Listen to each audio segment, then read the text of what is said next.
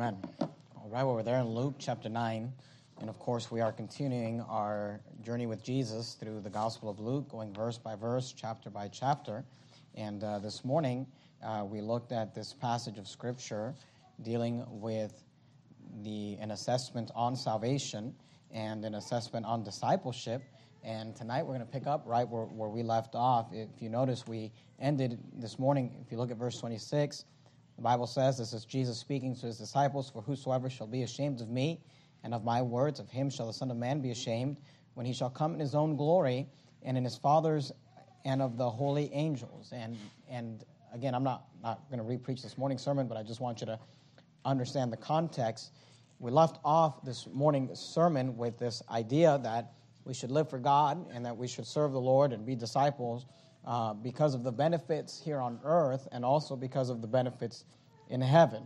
We don't want to get to heaven and find out that we've been a castaway, that we've disqualified ourselves from rewards. We don't want to keep, uh, make the Lord Jesus Christ ashamed of us, is what the verse is saying here. And in that context, in verse 26, verse 27 is found. Now, verse 27, if you, if, if you really study it out, you'll we didn't cover it this morning, but verse 27 is really in the context of verse 26. And uh, if you're d- dividing the scripture up into paragraphs, you'd find that verse 27 is part of verse 26, where, where he says, But I tell you of a truth, there be some standing here which shall not taste of death till they see the kingdom of God. Now, at verse 28, a new, we find a new transition, a new story. Notice there in verse 28, and it came to pass about eight days after these saying these sayings, he took Peter and John and James and went up into a mountain to pray. Now, the reason that we did not cover verse 27 this morning, and I wanted to cover it tonight, is because although verse 27 is connected to the previous passage that we dealt with, the uh, went through this morning, it really sets up what we're going to look at here in verse number 28. Because at the end of that little talk that Jesus gave, he makes this statement, this prediction. He says, But I tell you of a truth, there be some standing here which shall not taste of death, meaning they're not going to die till they see the kingdom of God. And that statement there in Luke 9:27 is not the only place that is found in scripture, but that statement is often used by some to mock scripture. Uh, because Jesus is pretty much saying that there are some standing here, referring to the 12. He says, that are not going to die before they see the kingdom of God. And people will often look at that phrase and say, Jesus was predicting that his kingdom, his coming kingdom, would happen within the lifetime of the disciples, and that did not happen. That makes him a liar. That makes him uh, a false. That's a false prediction. But I want you to understand that what Jesus actually said was that there was some standing here which shall not taste of death. I do believe that's referring to the fact that they're not going to die till they, notice the word, the key word is see the kingdom of God. Till they see the kingdom of God.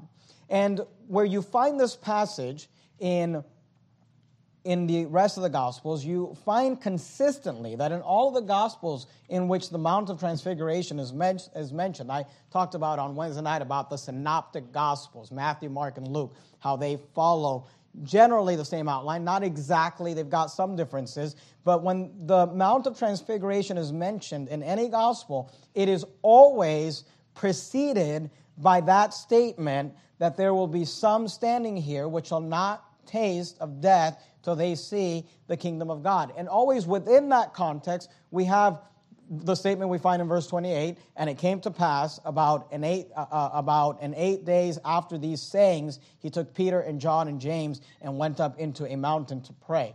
Now when jesus goes up to that mountain we have a very well known event in Scripture known as the Mount of Transfiguration. And if you're not sure what the Mount of Transfiguration is, we're going to study it tonight. We're going to look at it. But I want you to understand that the Mount of Transfiguration was that event that Jesus was referring to when he said that there are some standing here which shall not taste of death till they see the kingdom of God. He said there are some standing here, referring specifically, we know from the Mount of Transfiguration uh, to Peter, James, and John, which were not going to die till they had seen the kingdom of God. And they did see the kingdom of God on the mount of Transfiguration, and that's the event that's happening here. So I just wanted to take a, a little bit of time to kind of explain that, because sometimes people will ask about that and say, well, what is that referring to?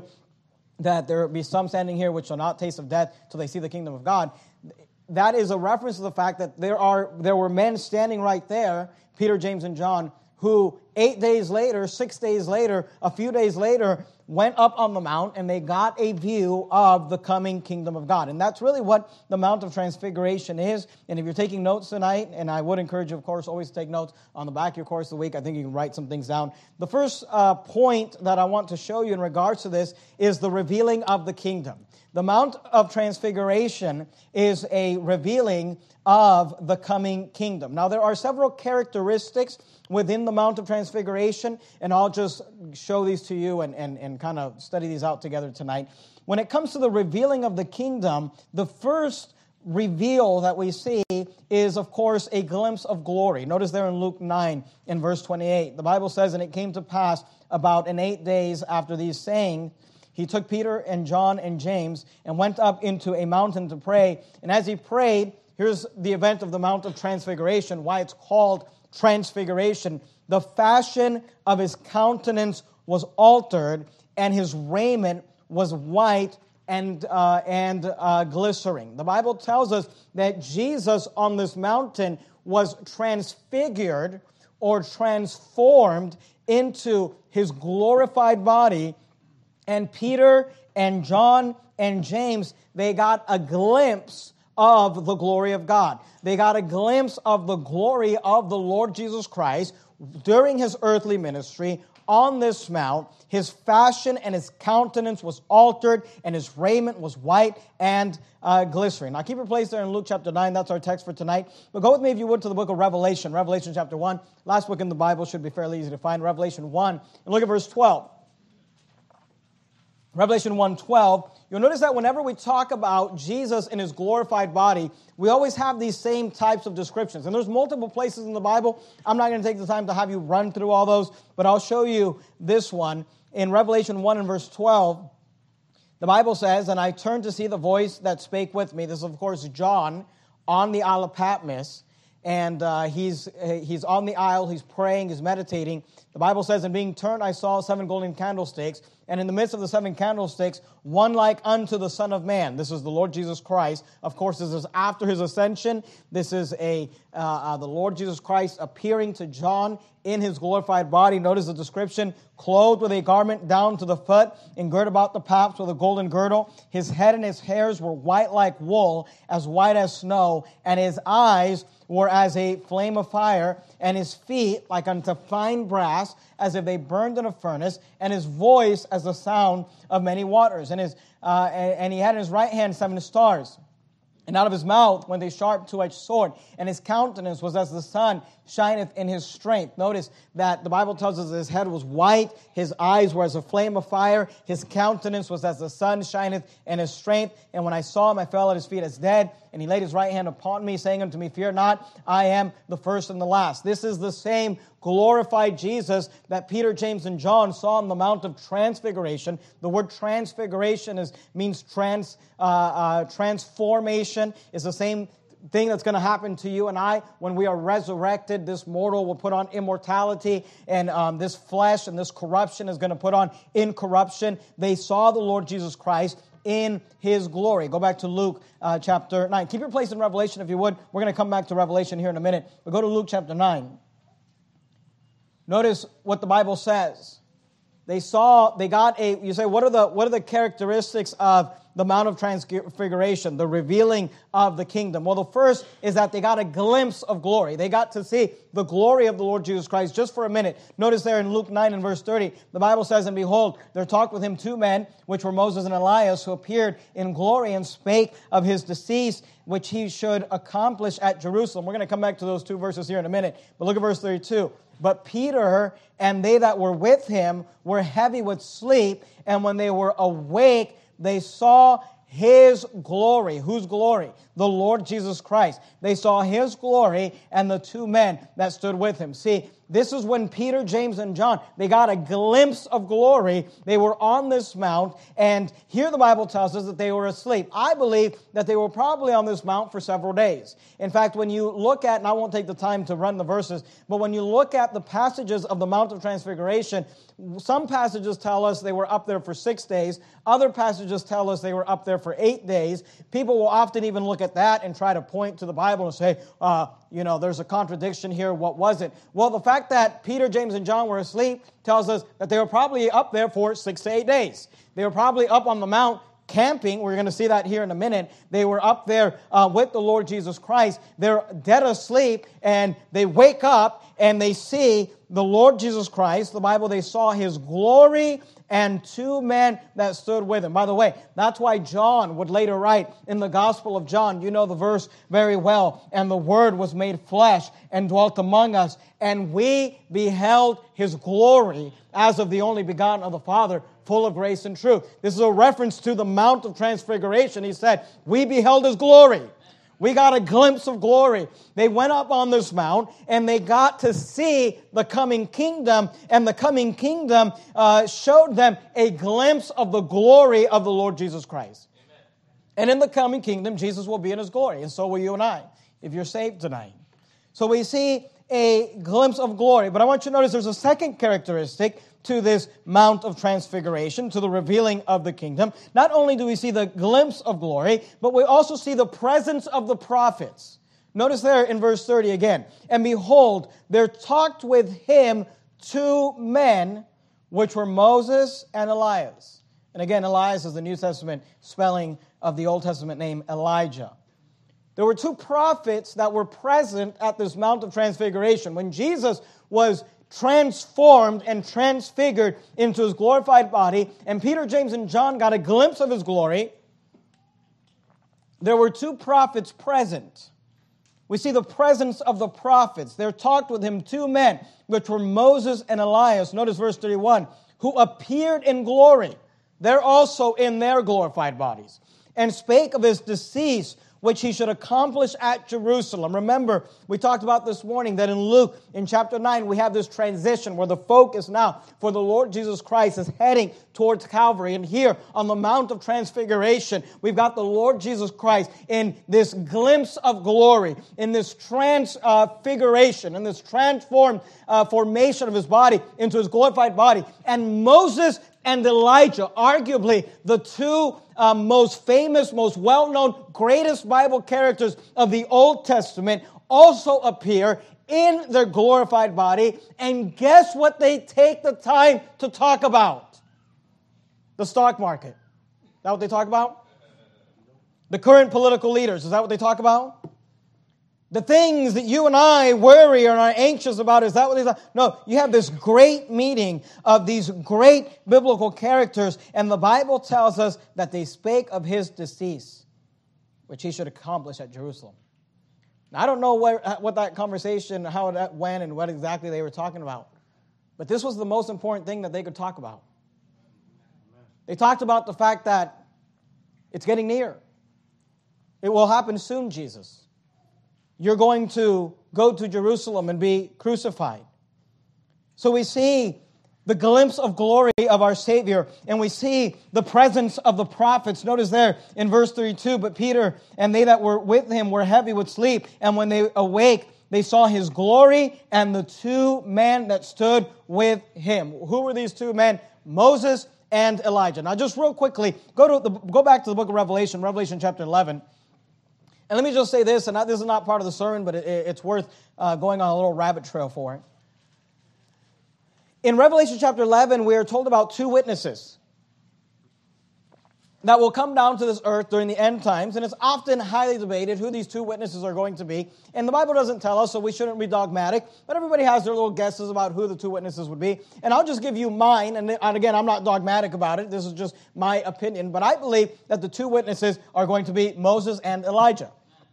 Now, one of the reasons that I believe that is because of the fact, uh, throughout the Bible, you'll notice that Moses and Elijah are connected together, and they are also connected to the Lord Jesus Christ. Of course, you know, here we see the fact that Moses and Elijah are the two men that appeared on the Mount of Transfiguration. They're also, and we'll talk about this later on in the sermon, they're also the, so when it comes to the, the, the Mount of Transfiguration, there was Jesus, Peter, James, and John, Moses, and Elijah, six individuals on that mountain. But when it comes to two individuals that are not the Lord Jesus Christ, that are on that mountain and are in their glorified bodies, those two individuals are Moses and Elijah. These two individuals also happen to be the same two individuals that, along with the Lord Jesus Christ, are the only individuals in the entire Bible who did a 40 day fast. Both Moses fasted for Moses and Elijah fasted for 40 days. The Lord Jesus Christ fasted for 40 days. Moses and Elijah were on the Mount of Transfiguration. The Lord Jesus Christ was on the Mount of Transfiguration. There's other things we could talk about. Both went on journeys through the wilderness and met God on Mount Horeb. Both Moses and Elijah went through those similar journeys in their lifetimes. But here in Revelation chapter 11, we have these two witnesses. Notice verse 3 And I will give power unto my two witnesses, and they shall prophesy a thousand two hundred and three score days clothed in sackcloth. These are the two olive trees and the two candlesticks standing before the God of the earth. And if any man will hurt them, fire proceedeth out of their mouth and devoureth their enemies. And if any man will hurt them, he must in this manner be killed. Now, in verse 6, we're going to be told the two kind of the great miracles that these two witnesses do. And I just want you to notice and ask yourself, what do these miracles remind you of? Revelation 11, verse 6. These have power to shut heaven that it rain not in the days of their prophecy. Doesn't that sound like Elijah? Elijah, during his ministry, prayed and shut heaven that it would not rain during his ministry. Notice, so these, uh, they, they have the power to shut heaven that it rain not in the days of their prophecy. And here's the other miracle that they can perform have power over waters to turn them to blood. Doesn't that sound like Moses? And to smite the earth with plagues. Doesn't that sound like Moses? As often as they will. So we've got Moses and Elijah, two men other than Lord Jesus Christ who, uh, who did 40 day fast. Moses and Elijah, two men other than the Lord Jesus Christ, who were glorified on the Mount of Transfiguration. Moses and Elijah, two men who wandered through the wilderness and walked up Mount Horeb and met uh, uh, God there. And then when we're told about the two witnesses in Revelation 11:3, they also are, just happen to match the major events that Moses and Elijah did: shut heaven, that it rained not in the days of the prophecy, and have power over waters to turn them to blood, and to smite uh, the earth with all plagues. So my educated guess is that the two witnesses are Moses and Elijah. You can disagree with me. Of course, you have every right to be wrong. But I think, I think that Moses and Elijah are probably the two witnesses, and that's why they're honored with being up uh, on the mount. But it's not just that. Go back to Luke chapter 9. Luke chapter 9. We're talking about the revealing of the kingdom, the Mount of Transfiguration. The whole purpose of this Mount Transfiguration is that Peter, James, and John might see the kingdom. We see that they get a glimpse of glory. They see the Lord Jesus Christ transfigured in his glorified body. And then, of course, uh, uh, Moses and Elijah are there as well in their glorified bodies. And then we have Peter, James, and John are there. But the Bible also tells us that as they were up on this mountain, down below were the rest of the disciples, excuse me, ministering to the people down on the bottom of the mountain. We're going to see that later on in, in the passage. We read it at the beginning of the text. So they go down off the mountain to deal with the multitudes down there and to cast out devils and to deal with those things. So when we talk about the revealing of the kingdom, the fact that they're going to see the kingdom, all of these individuals that are portrayed here in the mountain are a representation of the coming kingdom, of the coming reign. They are a representation of the coming reign, referring to the coming kingdom of God. So we see a glimpse of the glory, we see the presence of the prophets, and we also see a representation of the coming reign. A representation of the coming reign. You say,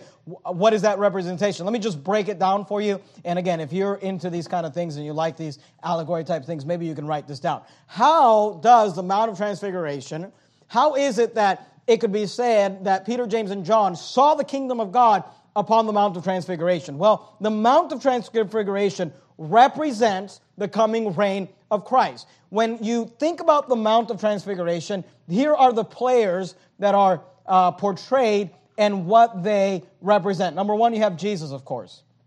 Jesus represents himself in the coming kingdom. That's why he was transfigured into his glorified body, because in the coming kingdom, he will rule with a rod of iron in his glorified body. So we have Jesus representing himself in the coming kingdom as himself transfigured in his glorified body. But then we have Moses.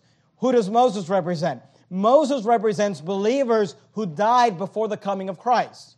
These would be what we call Old Testament saints. Because if you remember, Moses died, obviously, Moses died in the Old Testament, and his death was, uh, was uh, uh, pretty well known, and even, uh, even there, there, was drama that came as a result of his death. You don't have to turn here, I'll just read this for you. Jude 1 9 says this Yet Michael the archangel, when contending with the devil, he disputed about the body of Moses, durst not bring against him a railing accusation, but said, The Lord rebuked thee. So here we're told that Michael the archangel was contending with the devil. They were fighting about the body of Moses. They were disputing over the body of Moses. And of course, we know that God is is the one who took the life of Moses. Moses was not allowed to enter into the promised land, to cross over, and he went up the mount. He met God there. God took his life, and buried him, and nobody knew where Moses was buried. But the devil and, and Michael the archangel were disputing over the body of Moses. So Moses definitely died. And in this little picture here, we have Jesus who represents himself in his glorified body, the, the coming Messiah, the King of Kings, the Lord of Lords, uh, the, the Lord of glory. And then we have Moses who represents believers who died before the coming of Christ, Old Testament saints who died, uh, uh, excuse me, Old Testament and also Moses represents New Testament saints, anyone that died before the rapture. You say, what about Elijah? Well, Elijah represents those who were raptured up. Because if you remember, one of the main characteristics and well known things about Elijah is that he was caught up. 2 Kings chapter 2 and verse 11. You don't have to turn there, I'll just read this for you. And it came to pass, as they still went on and talked, that behold, there appeared a chariot of fire and horses of fire and parted them both asunder. And Elijah went up by a whirlwind into heaven. So Moses represents believers who died before the coming of Christ or the, the rapture. And then Elijah actually is a picture, a representation of those who get raptured up. Because Elijah never died, he was caught up into heaven a chariot of fire came down, and the Bible says that he was caught up by a whirlwind into heaven. So he actually pictures uh, the believers that get raptured from this earth. You say, what about Peter, James, and John? What do they represent? They represent believers who are still in their mortal bodies during the millennial reign. Because during the millennial reign, what we're going to have is the Lord Jesus Christ reigning as King of Kings, Lord of Lords. We're going to have uh, saints in their glorified body who were resurrected uh, uh, that did not that died and were resurrected from the dead. They're going to be at the millennial reign. But we're also going to have saints who were raptured. And we have these representations. But during that millennial reign there's also going to be and again i don't have time to go into all these details. I'm not preaching on, on, on end times prophecy tonight. But during the millennial reign there's going to be people that are born during that thousand year reign of Christ who are going to believe on Christ, who are going to get saved, and they're going to be believers that live during the millennial reign. And you say, what happens to them when they die? At the end of the millennial reign, there's, a, there's another resurrection for them. And Peter, James, and John represents the believers who are alive during the reign of Christ. And then you've got the people down at the bottom of the mount, the multitudes. Who do they represent? They represent the unbelievers during the millennial reign. Because, in the same way that there's going to be saved people during the millennial reign, there's also going to be unsaved people during the millennial reign. And we know that because at the end of the millennial reign, uh, Satan is loose from the bottomless pit and he comes out and he gathers the armies to fight against God, the nations of Gog and Magog which are a bunch of unsaved people. So, see, on this Mount of Transfiguration, we've got this picture of what the millennial reign is going to look like. We have the Lord Jesus Christ in his glorified body. We have saints who died before the rapture. We have saints uh, represented by Moses. We have saints who were raptured at the, uh, at, at, the uh, rapture of the, uh, of the Lord Jesus Christ, of course, when, at the coming of Christ, and they're represented by Elijah. You have Peter, James, and John, who represent believers that are still alive during the millennial reign and that got saved or were born after the rapture. And then you've got at the bottom the multitudes of unbelievers who are also going to be at the millennial reign, and they're going to be the nations of Gog and Magog that go to battle uh, with the Lord Jesus Christ. So here we have this representation of the reign. This is why Jesus said, There are some standing here which shall not taste of death until they see the kingdom of God. And they did see the kingdom of God in this picture of the Mount of Transfiguration. Go back to, I don't know where you're at, but go to Luke chapter 9 if you would. Luke chapter 9. Hopefully that made sense to you. But we have here the revealing of the kingdom. And then I want you to notice, secondly, not only do we have the revealing of the kingdom, the glimpse of glory, the presence of the prophets, the representation of the reign, but we have number two tonight, the record of the Father. There's another event that happens at the Mount of Transfiguration. Now, the purpose of the Mount of Transfiguration was the revealing of the kingdom.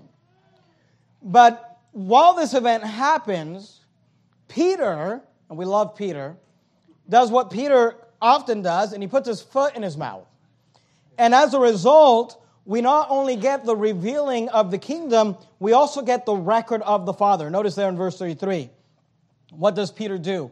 Peter equates Jesus to Moses and Elijah. Notice verse 33 if you don't really, you know, you might read this and think, I don't understand what Peter did that was so bad. But when you when you understand that he's equating Jesus, Luke 9:33, and it came to pass as they, referring to Moses and Elijah, departed from him, Jesus, so they're done talking, and Moses and Elijah are, are departing, they're leaving Jesus. Peter said unto Jesus, Master, it is good for us to be here. He says, and let us make three tabernacles. What's a tabernacle? A tabernacle is a tent. He says, Let us make three tabernacles, one for thee, one for Moses, and one for Elias or Elijah. Notice, I like how Luke puts this little phrase here at the end of verse 3 not knowing what he said. So here, Peter says, Hey, this is great. Moses and Elijah are here. And, and he, he throws out this request. He says, How about we build three tabernacles? How about we put up three tents, one for thee, one for Moses, one for Elias, one for Elijah. And when he does this, what he does is he equates Jesus to Moses and Elijah. He puts them on the same level. Go to Mark chapter 9. Let me show this to you in another passage. Mark chapter 9. You're there in Luke. Just flip back to Mark chapter 9. Mark chapter 9. Remember in Luke 9:33, Luke put this little phrase in. He said, not knowing what he said, right? Peter is just, he says, hey, let's make three tabernacles one for thee, one for Moses, one for Elias, not knowing what he said. In Luke 9, verse 5, the Bible says this And Peter answered and said to Jesus, Master, it is good for us to be here. Let us make three tabernacles one for thee, and one for Moses, and one for Elias. Notice Luke 9, 6. Notice how Mark put it. He says, For he wist not. The word wist means to know or knew. He wist not. He knew not what to say. So in Luke 9:33, we're told that he said this not knowing what he said. And in Mark 9 6, we're told he said this not knowing what to say. And here's just an application for you. When you don't know what to say, sometimes it's best to say nothing at all. Because here Peter is like, you know, this is great. I, wish, I, I want to say something. But this gets documented in Scripture for all of eternity, not knowing what to say, for he wist not what to say. He put his foot in his mouth. And the problem was that he equated Jesus to Moses and Elijah. So he puts Jesus and Moses. It's not like he says, hey, how about we make a tabernacle for Jesus and Moses and Elijah can sleep under the stars like Peter, James, and John are doing. No, he says, hey, let's build three tabernacles for these three men. And he equates them. You got to understand that that's the problem with Peter's statement because then we get the record of the Father. Notice Luke 9 and verse 34. While he, Peter, thus spake. I, I love that. Because as Peter is saying these words, hey, we should make three tabernacles one for thee, one for Moses, one for Elias. While he thus spake, there came a cloud and overshadowed them, and they feared Notice these words as they entered into the cloud. I mean, think about that. Sometimes you got to put yourself in these stories. They're up on this mountain. They've been there for a couple of days, probably. They've been, they're, they're, they're asleep, Peter, James, and John. They, they, they wake up because this light kind of wakes them up. They open their eyes and they see the Lord Jesus Christ transfigured in his glorified body, uh, uh, Moses and Elijah in their glorified bodies, talking about the fact that Jesus is going to die. They just sit there and watch this glimpse of glory. And when Elijah and Moses go to leave, Peter says, Hey, wait a minute. This is great. It's good for us to be here. Let's make three tabernacles one for Moses, one for Elijah, one for Jesus. And as he's saying these words, this cloud comes in. This fearful cloud. Notice again verse 34. While he thus spake, there came a cloud and overshadowed them, and they feared as they entered into the cloud. I mean, just imagine this cloud coming into the mountain. They're like, what in the world? Verse 35. And there came a voice out of the cloud saying, This is my beloved Son, hear him. You say, what was the record of the Father? The record of the Father was this God the Father expressed the preeminence of Jesus over Moses, the preeminence of Jesus over Elijah, the preeminence of Jesus over everyone else. Because here you have Peter, who knew he didn't know what to say, so he just got to say something, and he equates he equates Jesus to Moses and Elijah, and, and God the Father brings his cloud in, and he speaks from the cloud, and he says, No, this is my beloved Son. Hear him.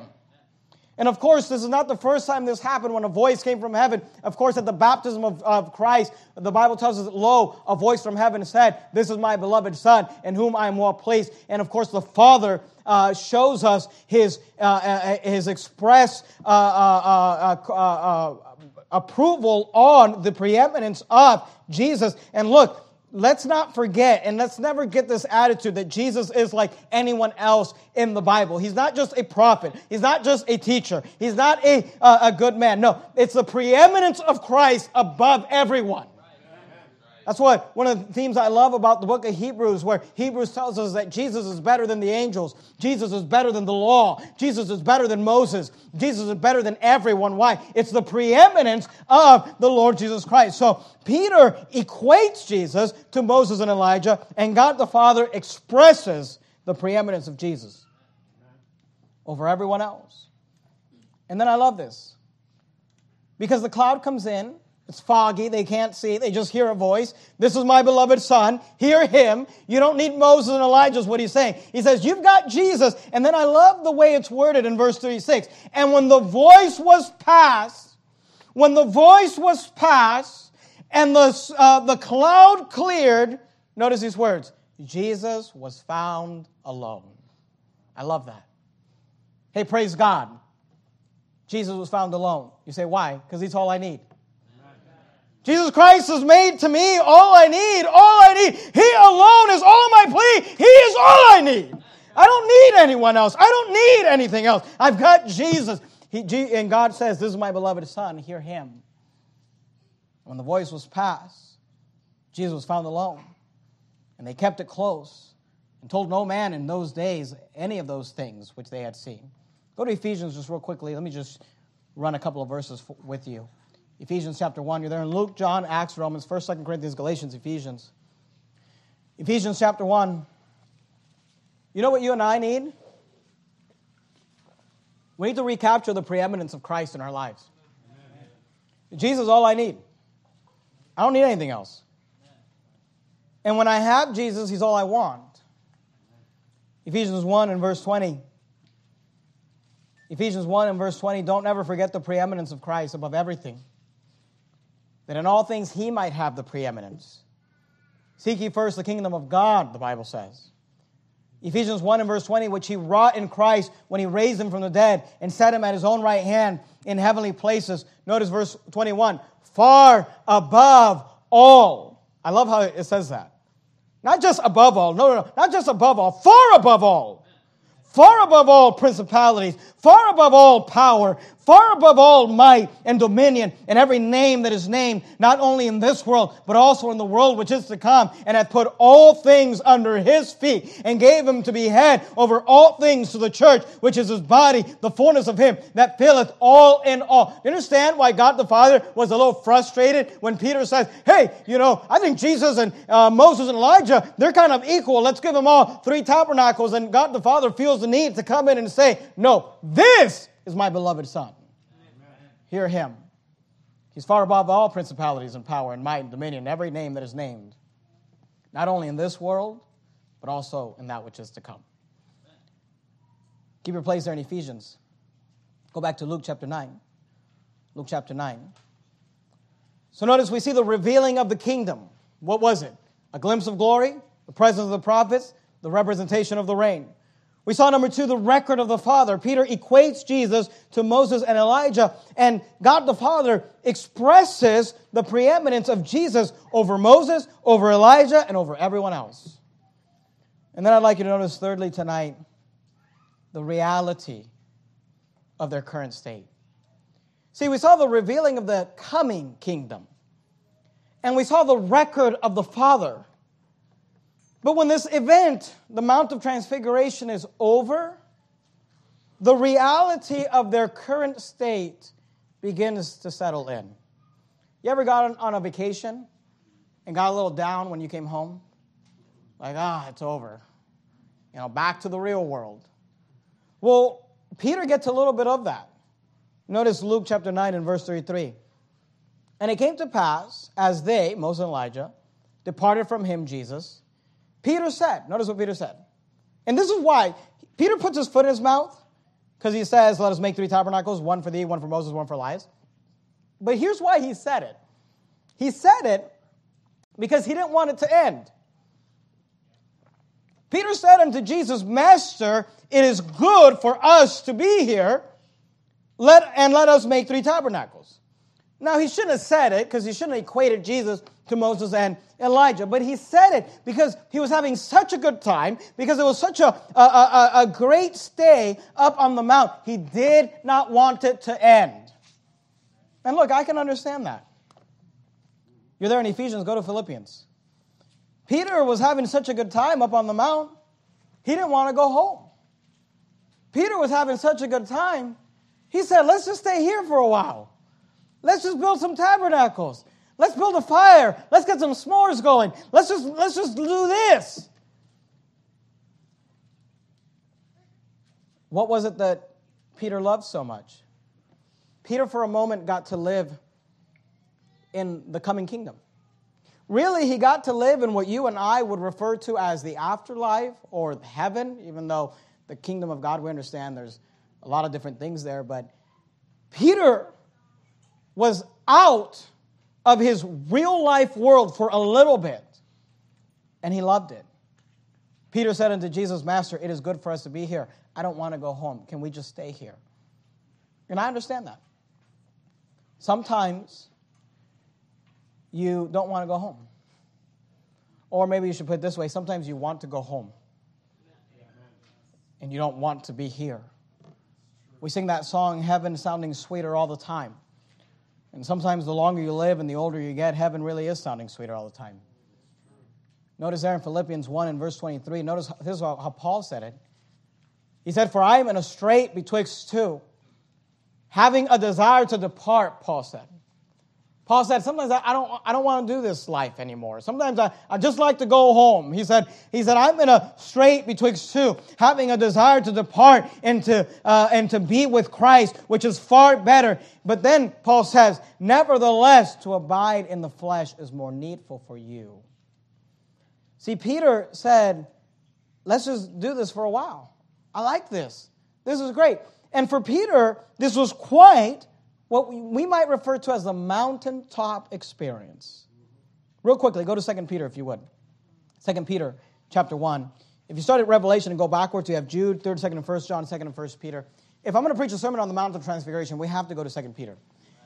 Because in 2 Peter, we have the epistle of the Apostle Peter in 2 Peter chapter 1, where he talks to us about the Mount of Transfiguration about this event that he had up on this mountain with the Lord Jesus Christ. 1 Peter 1 and verse 16.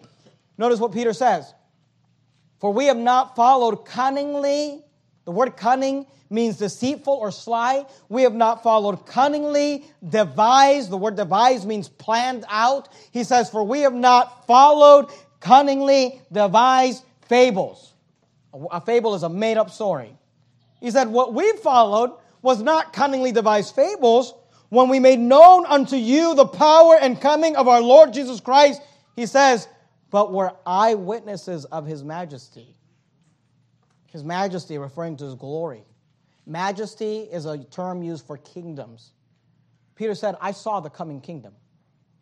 I was an eyewitness of his majesty. I was an eyewitness of the coming kingdom.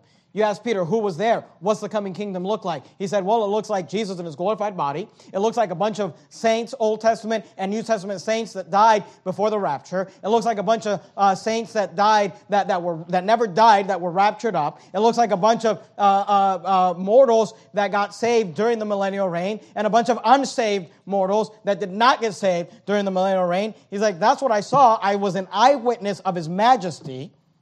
Look at verse 17. For he received from God the Father honor and glory. When there came such a voice to him from the, uh, from the excellent glory. Peter says, I was there when Jesus received from God the Father honor and glory. When did Jesus receive honor and glory? When there came such a voice to him from the excellent glory. When a voice came and told us something about Jesus. Now, I, I, like, and I understand this, I like how Peter leaves out the, the, the part where the reason that this voice that God the Father spoke is because he put his foot in his mouth. You know, I probably would have left that out too. But, but he said, Look, there came such a voice to him from the excellent glory This is my beloved Son, in whom I am well pleased. And this voice which came from heaven we heard when we were, hit, when we were with him in the holy mount referring to the Mount of Transfiguration. So look, I don't blame Peter. I, you know, he's, he said what he said, and, you know, I don't know, you and I might have said something even stupider. But I don't blame Peter because he was having a good time. He's like, I don't want to go home.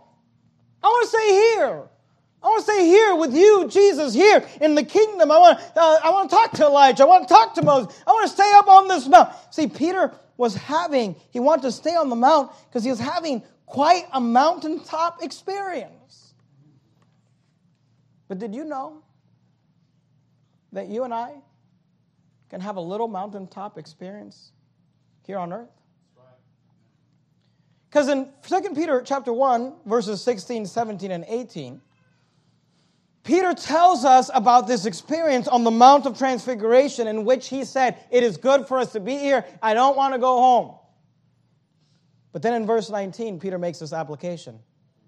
He says, We have also a more sure word of prophecy Whereunto ye do well that ye take heed, as unto a light that shineth in a dark place until the day dawn and the day star arise in your heart. And Peter said, Look, I was up on that mountain. Uh, the cloud came in. I heard the voice. I saw the glory. I was up there. But he said, You know what? I was up there. And then he compares that to the word of God. And he says, But we have a more sure word of prophecy. You know that you can get up every day, every day. Tomorrow morning, you can get up and open your King James Bible and read it and have a mountaintop experience with God. Tomorrow you can open your Bible and pray this prayer Open thou mine eyes that I may behold wondrous things out of thy law. And read the Word of God and feel the Spirit of God and have the morning star arise in your heart. You can have a, more, a mountaintop experience tomorrow morning tonight before you go to bed. Moses, uh, Moses was up there, but Moses is here. Elijah was up there, but Elijah is here. Jesus was up there. This is Jesus. Amen. The Word of God. Peter wanted to stay on the mount. It was quite the experience, but you and I can have a mountaintop experience too. We have also a more sure word of prophecy whereunto ye do well that ye take heed, as unto a light that shineth in a dark place until the day dawn and the day star rise in your heart. Sometimes we're cold and dark towards the things of God. You just open up that Bible and get you a mountaintop experience with the Lord Jesus Christ. Peter wanted to stay up there. I don't blame him. I would have wanted to stay up there too. But the problem was that Peter could not stay up there because there was work to be done. Go back to Luke chapter 9. The reason that they only got to see the kingdom is because the kingdom has not yet come. It's coming. You know, the day is coming when you will be in your glorified body. I will be in my glorified body. We will be serving the Lord Jesus Christ in his glorified body. And there'll be no tears, there'll be no pain, there'll be no disappointment, there'll be no death, there'll be no trials, there'll be no persecution. There'll be no, the, the, the things that weigh heavy on our hearts. We won't have to deal with that one day. But that's not today. You understand that? See, the, the, you know what the Bible tells us about the millennial reign? The Bible tells us about the millennial reign that the lion will lay with the lamb, that the bear will lay with uh, the, the ox, that, that children will play with serpents and, and they'll play with venomous snakes and, and, they, and they won't get uh, bitten and there'll be no poison. See, there's coming a day when you'll be able to pet a lion, when you'll be able to pet a bear, when you'll be able to pick up a snake and you won't get bit. There's coming a day, it's called the millennial reign of Christ. But let me tell you something, that day is not today. And if you pick up a snake called the devil today, you're going to get bit. You're going to get poisoned. Peter wanted to stay up on the mountain, but that was not the day. There was work that still needed to be done, there was devils that still needed to be cast out. Luke chapter 9, verse 37. And it came to pass that on the next day, when they were come down from the hill, what hill? The Mount of Transfiguration, this great experience. Notice what the Bible says much people met him. Peter wanted to stay up on the mountain. But there was people down on the, at the bottom of the mount that needed their help. Verse 38 And behold, a man of the company cried out, saying, Master, I beseech thee, look upon my son, for, my son, for he is mine only child. And lo, a spirit taketh him. He has a child here that's demon possessed. A spirit taketh him, and he suddenly crieth out, and it teareth him that he foameth again, and bruising him hardly departeth from him. Notice the problem. Verse 40. This father comes with this broken heart. He sees Jesus coming down off the mountain. He says, he, he says Please help my only child. He, he's demon possessed. The spirit takes him and he cries out and he tears him and he's foaming at the mouth. He's bruising him. Notice what he says in verse 40. And I besought thy disciples to, ca- to cast him out. Notice these words. And they could not. Because remember, the only disciples that were up on the mount were Peter, James, and John. The rest of the disciples were still at the bottom of the mount, still ministering, still preaching, still healing, still casting out devils. I would remind you that we already saw the sending of the 12 where God, uh, where Jesus ordained the 12 and empowered them to be able to cast out devils, to be able to heal the sick, to be able to preach the kingdom of God. They'd already cast out devils, but on this particular occasion, the Bible says that there was a certain demon that they could not, they could not cast out. Notice verse 41. And Jesus answering said, actually, before I read that, go, go, go to Matthew real quickly. You're there in Luke, just flip over to Matthew 17. In Matthew 17, we have the same story. I won't take the time to read all the passages, but look at verse 21. When, when, when Jesus comes down, he says, Hey, your disciples, you know, they've been casting out devils, but my son has this one devil, and they could not cast out that devil. In Matthew 17 and verse 21, here's what Jesus says about the problem. He says, Howbeit, this kind goeth not out but by prayer and fasting. See, there was a certain devil, Jesus said, that the disciples, though they cast out other devils, there was a certain devil that they needed to up their game with. He said, This kind, this kind goeth not out but by prayer and fasting. They had to up their game. Go back to Luke chapter 9, look at verse 41. And Jesus answering said, O faithless and perverse generation, how long shall I be with you and suffer you? Bring thy son hither. And as he was yet coming, the devil threw him down and tear him. And Jesus rebuked the unclean spirit and healed the child and delivered him again to his father. And they were all amazed at the mighty power of God. But while they wondered every one at all things which Jesus did, he said unto his disciples. And he goes on to give them some instructions, and we'll deal with that next week. But let me just say this. Here we have this illustration where they're up on the mountain and the multitudes are down at the bottom.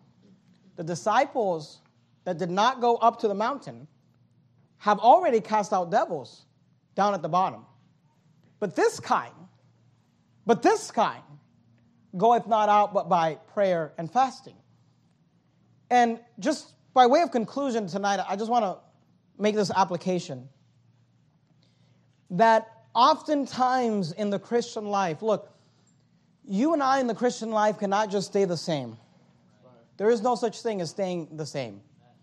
You're either growing and expanding higher ground or you're backsliding. There's no in between. And the truth is this you maybe have heard this little phrase before higher levels bring greater devils. Sometimes what we need is to draw closer to God.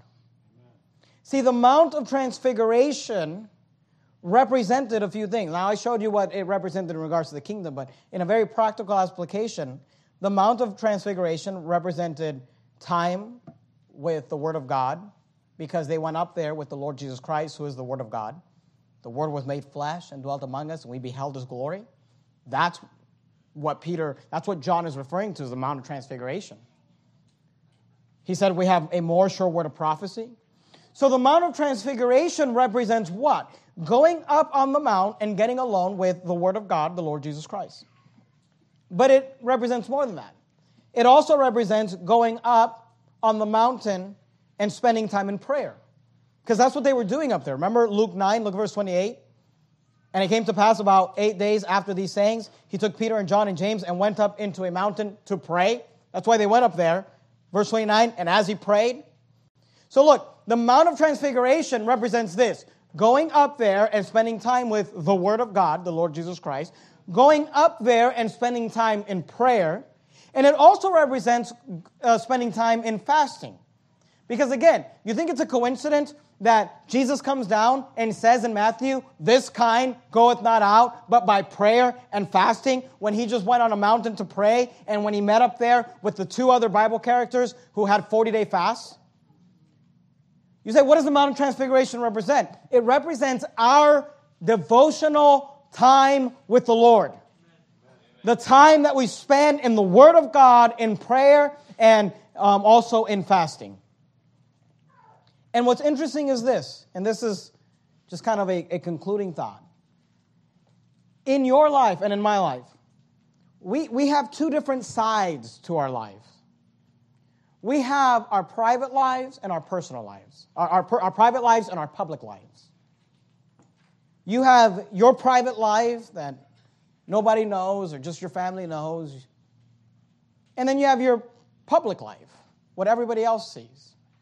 But what Jesus is teaching us is this that your ability to succeed in your public life, your ability to beat devils, to, to, to, to grow, to win spiritual battles in your public life is directly influenced by your private life.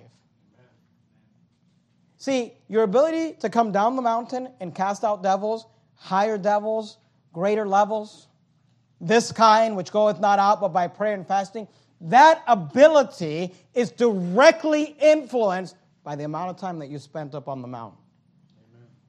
With the Word of God and in prayer and in fasting. Your public life is influenced by your private life. So here's the question for you How's your devotional life? When's the last time you had a mountaintop experience?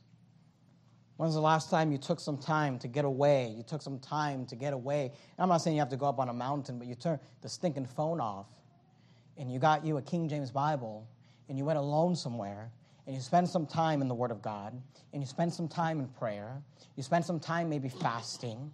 You got a hold of God and got the power of God. It will show in your public life. And by the way, the lack of private time with God will also show in your public life. So you might want to take time to get along with God. Because you can have mountaintop experience, just like Peter. We have a more sure word of prophecy. You've got it in your hand. Read it.